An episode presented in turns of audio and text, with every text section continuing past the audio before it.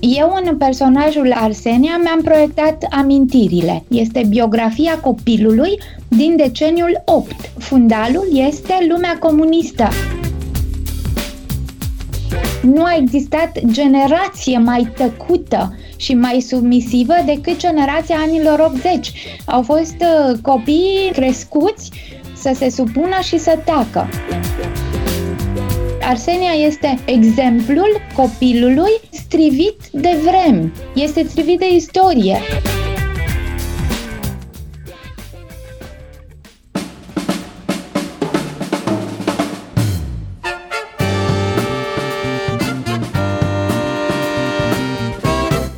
Timpul prezent în literatură.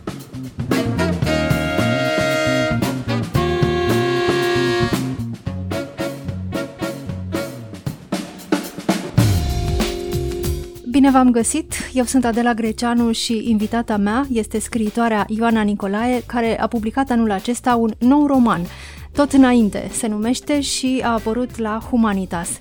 Bun venit la Radio România Cultural, Ioana Nicolae! Bună ziua, Adela! Bună ziua, dragi ascultători!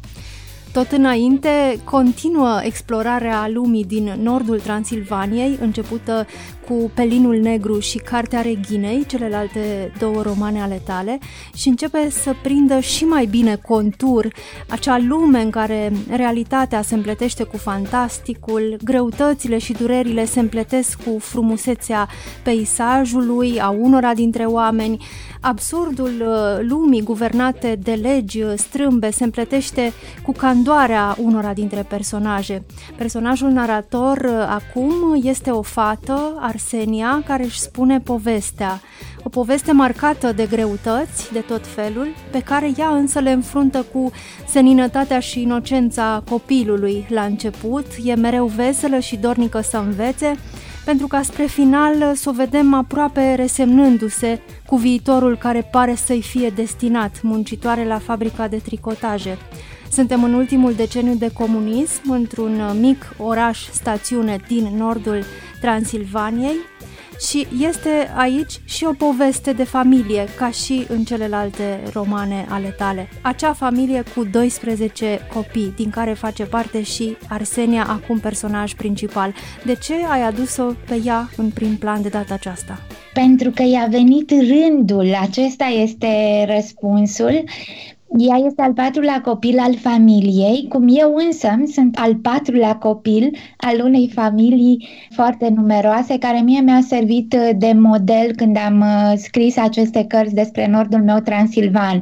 N-am vrut să recunosc asta până la Cartea Reghinei, dar la Cartea Reghinei am fost trasă foarte tare de limbă și la un moment dat am zis, da, așa e, de acolo pleacă totul și uh, pentru că totul pleacă de acolo, a trebuit uh, să mă pun în uh, cât mai multe personaje. Mi se pare că un tablou nu e complet decât uh, dacă e văzut din unghiuri diferite. Putem să ne închipuim așa că un strat din tablou are numai o culoare, al doilea strat vine cu încă un plus de culoare, al treilea cu altceva. Și din um, aceste straturi succesive poate că iese imaginea completă. Dacă în cartea Reghinei vocea era a mamei, dacă în Pelinul Negru vocea era copilului născut în 1986 după explozia reactorului central de la Cernobâl, aici este vocea Arseniei, copilul care nu are nimic uh, special este doar unul dintre cei uh, care sunt um, născuți în această familie, în această lume, în acele vremi.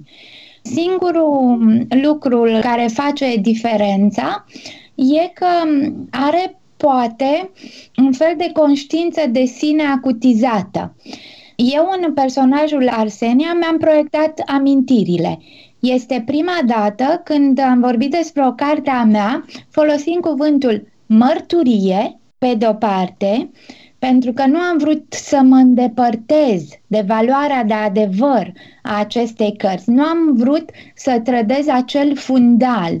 Ea a fost și o recuperare istorică, a fost o recuperare a experiențelor trăite în deceniul 8. Este biografia copilului din deceniul 8 Și atunci, firește că fundalul este lumea comunistă a acelei vremi.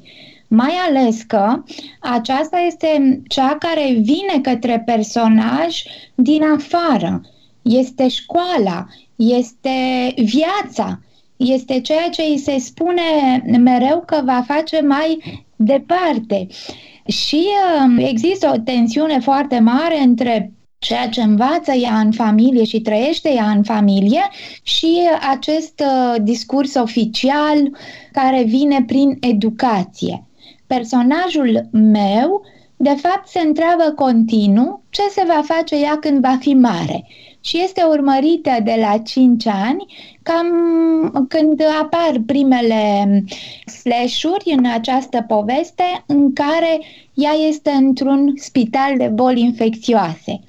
Și sigur că aici este o metaforă, spitalul ca lume închisă, țara ca lume închisă, viitorul, destinul, toate lucrurile care ne încarcerează într-un fel sau altul.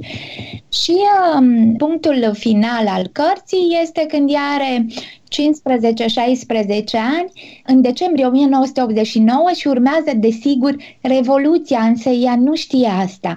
Cum nu știa nimeni, niciun om, sau, mă rog, or fi știu 2-3, dar niciun om obișnuit din vremea aceea n-ar fi bănuit în decembrie 1989 că va veni o revoluție.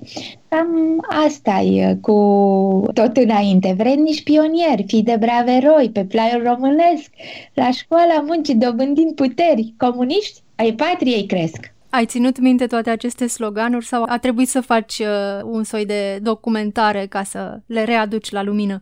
Astea erau versurile unui cântec și nici măcar uh, nu știu dacă le-am spus uh, cu totul și cu totul corect. Unii ascultători, dacă eu am greșit, vor zice nu, nu, nu era așa. Nu contează dacă era exact așa sau altfel, contează esențialul și esențialul era că totul era așa.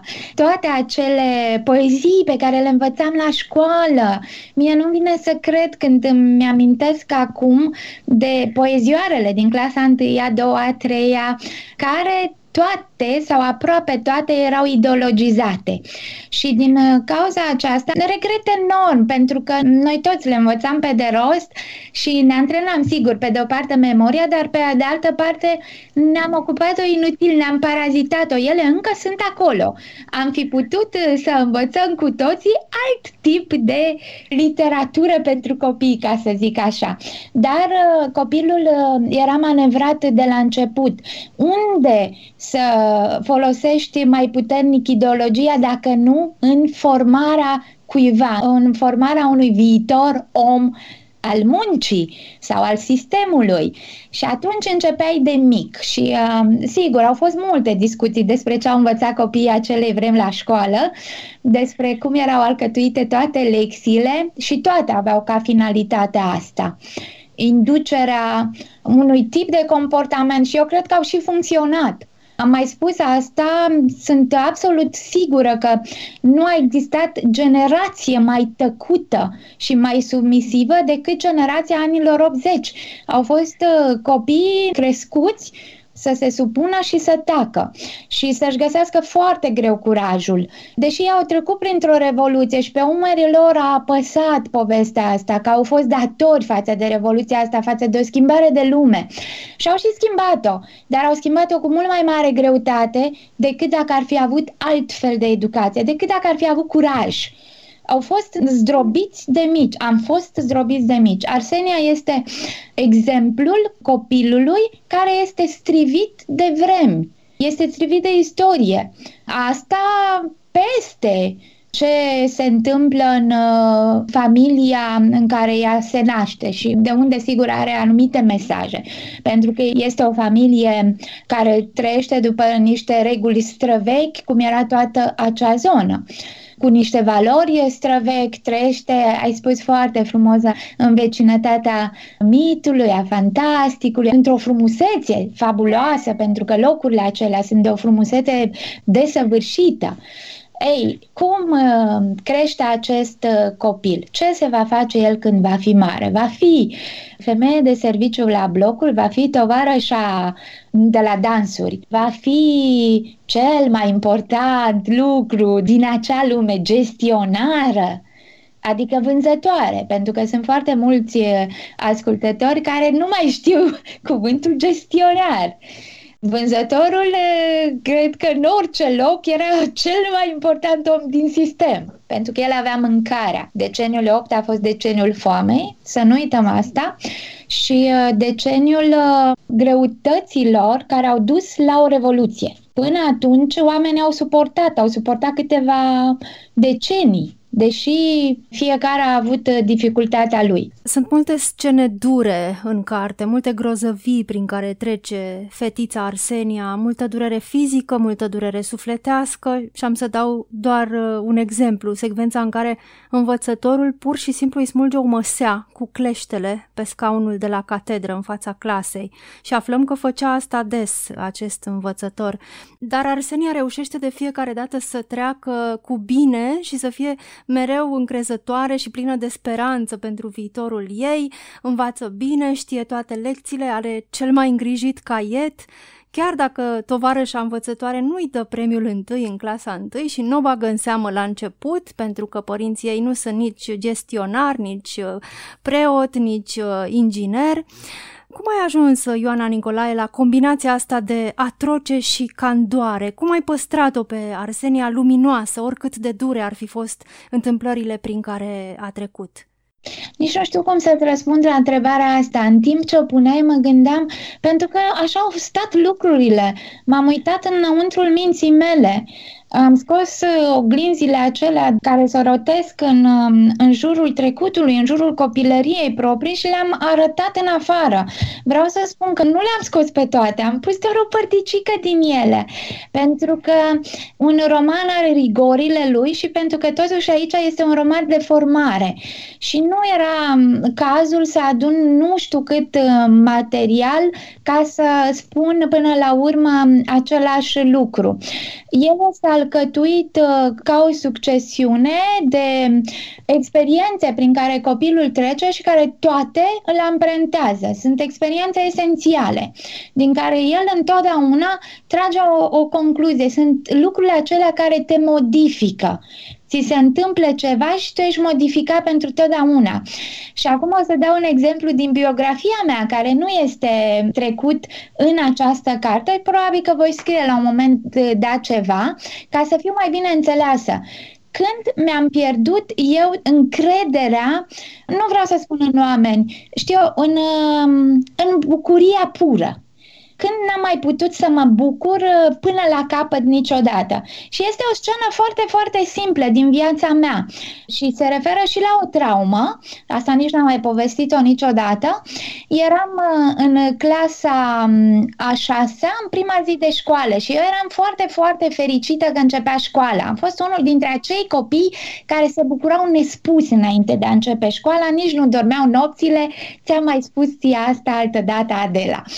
Ei, și um, am plecat dimineața către școală și eu ca să ajung la școală trebuia să merg pe o linie ferată. La fel ca Arsenia. Ca Arsenia, da, și linia ferată, bineînțeles, apare în toate cărțile mele, la fel ca Agustina, care face o echilibristică pe șine, la fel ca personajele mele, care știu cum e asta, să mergi pe o șină de cale ferată până ajungi la gară, după aceea să treci mai departe și să te apropii de școală. Ei, și mergând pe această cale ferată, și acum ne putem imagina cu toții, eram atât de fericită că merg la școală și am văzut în fața mea niște copii, trei copii care au ieșit de pe calea ferată și au făcut ceva, după care au plecat râzând mai departe.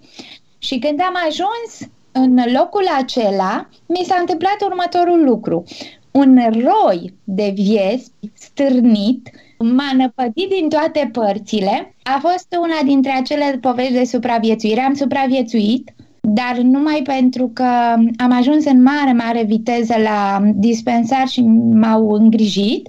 Adică, firește, eu n-am mai ajuns la școală, în prima zi de școală n-am mai povestit asta, dar de atunci eu niciodată nu mă mai pot bucura până la capăt.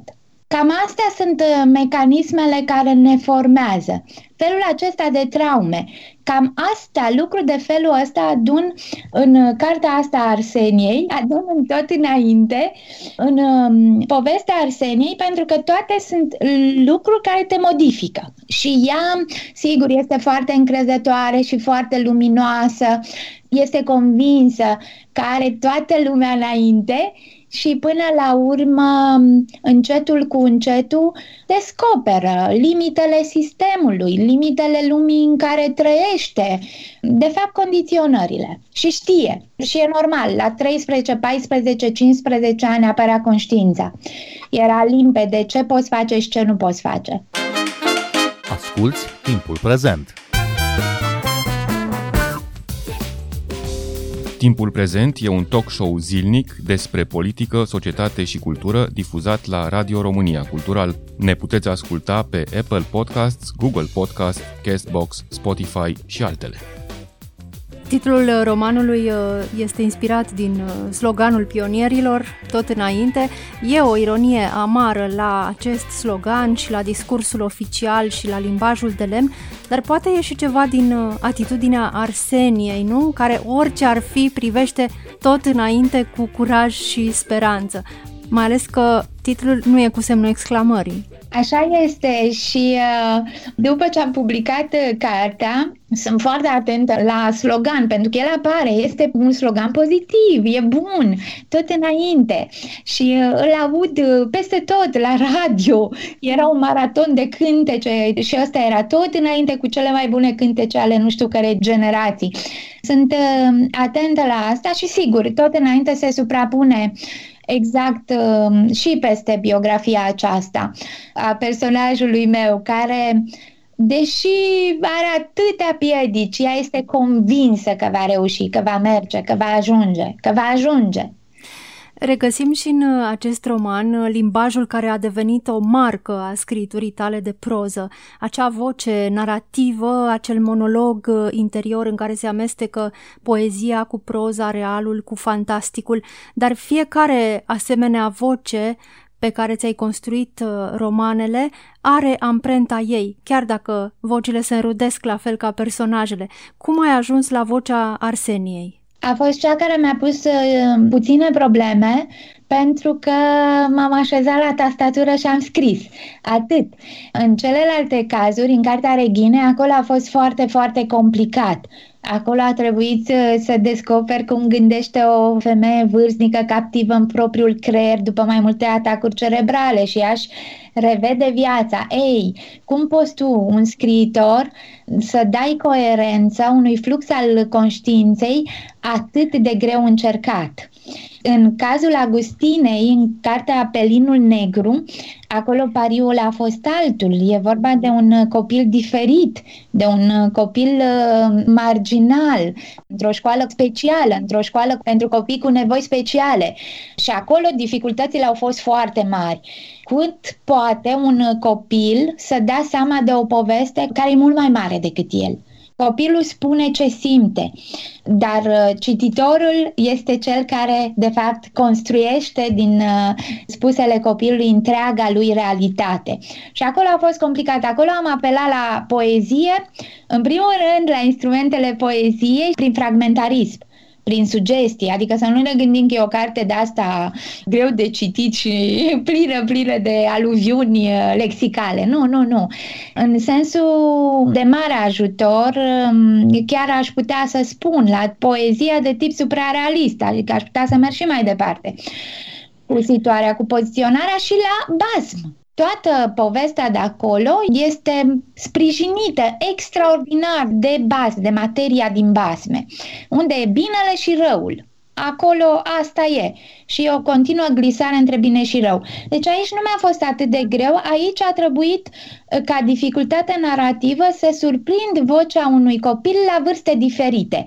Asta da, poate părea un pariu. Cum e la 5 ani, cum e la 8 ani și cum e la 15-16 ani. Și uh, tot așa m-am străduit să le fac distincte aceste vârste ale copilului și sper că am și reușit.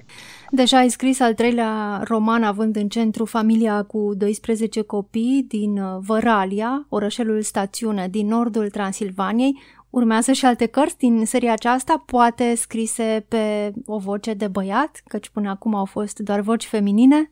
Da, Adela, sunt uh, întrebată despre asta în ultima vreme și uh, mi se pare frumos. Nu, următoarea mea carte nu o să fie despre acea lume și nu pentru că nu aș mai avea material ficțional. Cititorii deja au început să mă întrebe, dar uh, o carte foarte interesantă ar fi a lui Alexandru, fratele cel mare. Și mi-am adus aminte cu ocazia asta că eu cândva la începuturile carierei mele de scriitoare, chiar am scris o carte în care am încercat să folosesc vocea lui Alexandru, o carte pe care n-am publicat-o niciodată, care este unul din rateurile mele, rămas veșnic în uh, computer, acolo va rămâne pentru totdeauna. Ei, alții îmi zic, și la asta eu nu m-am gândit, de la un cititor a venit, dar o carte a lui Damian, o carte a tatălui, ar fi interesantă. Da, însă eu acum trebuie să mă duc către altceva, sunt pe alt pariu interior al meu, sunt setată pe altă poveste și sper să am răgaz poate în timpul verii acesteia să mă cobor mai mult către ea, pentru că sunt iarăși ca de obicei într-o perioadă atât de aglomerată încât nici nu se mai poate respira în condițiile în care am trecut prin pandemie și ar fi trebuit să fim un pic mai liberi, nu? Că doar muncim de acasă. Ei, nu. Suntem de două ori mai storși și mai stresați și uh, timp de lucru, timp de scris în uh, vacanță. Aștept luna iulie să mă pot apuca de treabă. În altă poveste mă duc. Dar către nordul meu transilvan țin foarte mult să mă întorc pentru că tot înainte și uh, asta am mai uh, spus-o, are la un moment dat, chiar și în interiorul cărții, are o referire la momentul în care eu am optat să scriu povestea aceasta. Și uh, este ceva legat de băiatul meu pe care l-am întrebat pur și simplu pentru că eram la o răscruce gratuit. Tu ce ai vrea să citești? O carte despre o fântână sau o carte despre comunism? Și el firește a râs și a zis comunismul, ce fântână, comunismul. Asta e ce, ce ar interesa pe oricine. Și asta și pentru că el e din altă generație. Pentru el tot ce e înaintea vieții lui e preistorie și atunci e sigur că are așa o aură fantastică și mai ales că toți oamenii ăștia mari vorbesc numai despre ce au trăit ei atunci. Păi firește, despre traume vorbești continuu, nu te oprești niciodată dintr-o traumă, de vorbit despre o traumă. Și um, cartea despre fântână a rămas în uh, suspans, dar cartea despre fântână există. Este o carte la care mă gândesc de mult timp. Ioana Nicolae, chiar voiam să te întreb acum pe finalul uh, discuției noastre, pentru că ești uh, profesoară de română, ții cursuri de scriere creativă pentru copii, ai o fundație prin care strângi cărți pentru copii din sate îndepărtate și te duci tu însăți să le duci uh, cărțile acolo, în locurile acelea îndepărtate, scrii proză, scrii cărți pentru copii când ai timp să le faci pe toate. Cu o foarte mare disciplină, Adela, cu eficientizare maximă. Cred că orice proprietar de multinațională s-ar bucura să aibă tipul acesta de implicare. Încerc să le împac pe toate, este complicat pentru că, da, sunt și foarte multe lucruri de reprezentare, dar Fundația Melior mi se pare importantă, mi se pare deja că a crescut, sunt într-un fel de clinci. Tocmai uh, mi-a trimis cineva un mesaj pe pagina fundației și eu n-am putut să răspund decât după o zi. Și când am răspuns, mi-a zis, vai, mă temeam că o să-mi răspundă cineva din echipă și am început să râd foarte tare și am spus, nu există echipă, eu sunt echipa. Nu e nimeni altcineva, eu sunt toată echipa. Și echipa asta, într-adevăr, a făcut treabă, dar echipa asta care sunt eu n-ar fi putut să facă nimic fără ajutorul altor oameni. Ce am învățat din povestea asta cu fundația este așa, că niciodată nu reușești să faci ceva bun de unul singur, ceva bun care să însemne mult pentru ceilalți. Tu trebuie să coagulezi cumva binele. Și ești ajutat întotdeauna pentru că îi găsești pe oamenii aceia care și ei vor să facă ceva și nu știu cum să facă. Și am avut foarte mult ajutor. Ca să înțeleagă ascultătorii în Fundația Melior până acum au existat 16 proiecte și vorbesc numai despre biblioteci, nu despre celelalte proiecte, care sunt și acelea, dar nu le-am făcut publice. Și aceste proiecte înseamnă așa, că am donat cărți nou-nouțe, nu mai vreau să fie altfel decât nou-nouțe, cele mai frumoase care există din literatura pentru copii, cele mai noi, cele mai cartonate, cele mai cu ilustrație, cele mai de iubit, nu se poate altfel cum să-l cucerești pe un copil altfel? Și le-am dus uh, unor școli, unor biblioteci școlare. E vorba de minimum 500 de cărți, cam așa îmi doresc să fie fiecare bibliotecă, dar am avut, uh, acum ultima dată, am mers cu foarte multe, am mers cu aproape 700, am mers cu 670 de cărți. Deci până acum am donat foarte multe cărți, înseamnă mii de cărți, peste 7000 de cărți, nou nouțe, i-aș ruga pe spectator, ca să nu spun eu suma, să-și amintească un pic de calculele de la matematică. Acum o carte mai scumpă de 25 de lei în medie, e cam 30. Dar să mulțim 30 cu 7000 și vedem ce iese. N-aș fi putut să fac asta fără sprijinul editurilor Humanitas, Artur, Dominant, care mi-au dat reduceri la cărți, care m-au ajutat, fără oameni care au direcționat 3,5% sau 2% înainte către această fundație. Sunt câțiva prieteni, în general între prieteni am făcut lucrul astea, adică nimeni să nu-și închipuie că e așa, nu știu ce tăvălug în jurul fundației, sunt oameni oameni dragi mie. Fiecare om care a dat un ban către fundație, asta e o poveste. Colegul meu de bancă din liceu, care trăiește de ani de zile în altă țară și care are problemele lui, s-a apucat să-mi doneze bani pentru fundație.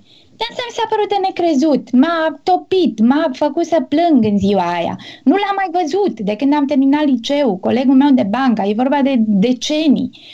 Ei, cum să nu te miște lucrul ăsta? Cam asta e. Și vreau să fac. Vreau să fac în continuare proiecte cu Melior. Musa. Ioana Nicolae, îți mulțumesc tare mult uh, pentru această discuție. O plăcere ca întotdeauna să vorbesc cu tine, să te ascult și invit pe ascultătorii noștri să citească noul tău roman, dacă n-au făcut-o deja. Tot înainte se numește și a apărut la editura Humanitas. Eu sunt Adela Greceanu. Cu bine, pe curând! Thank you. Thank you.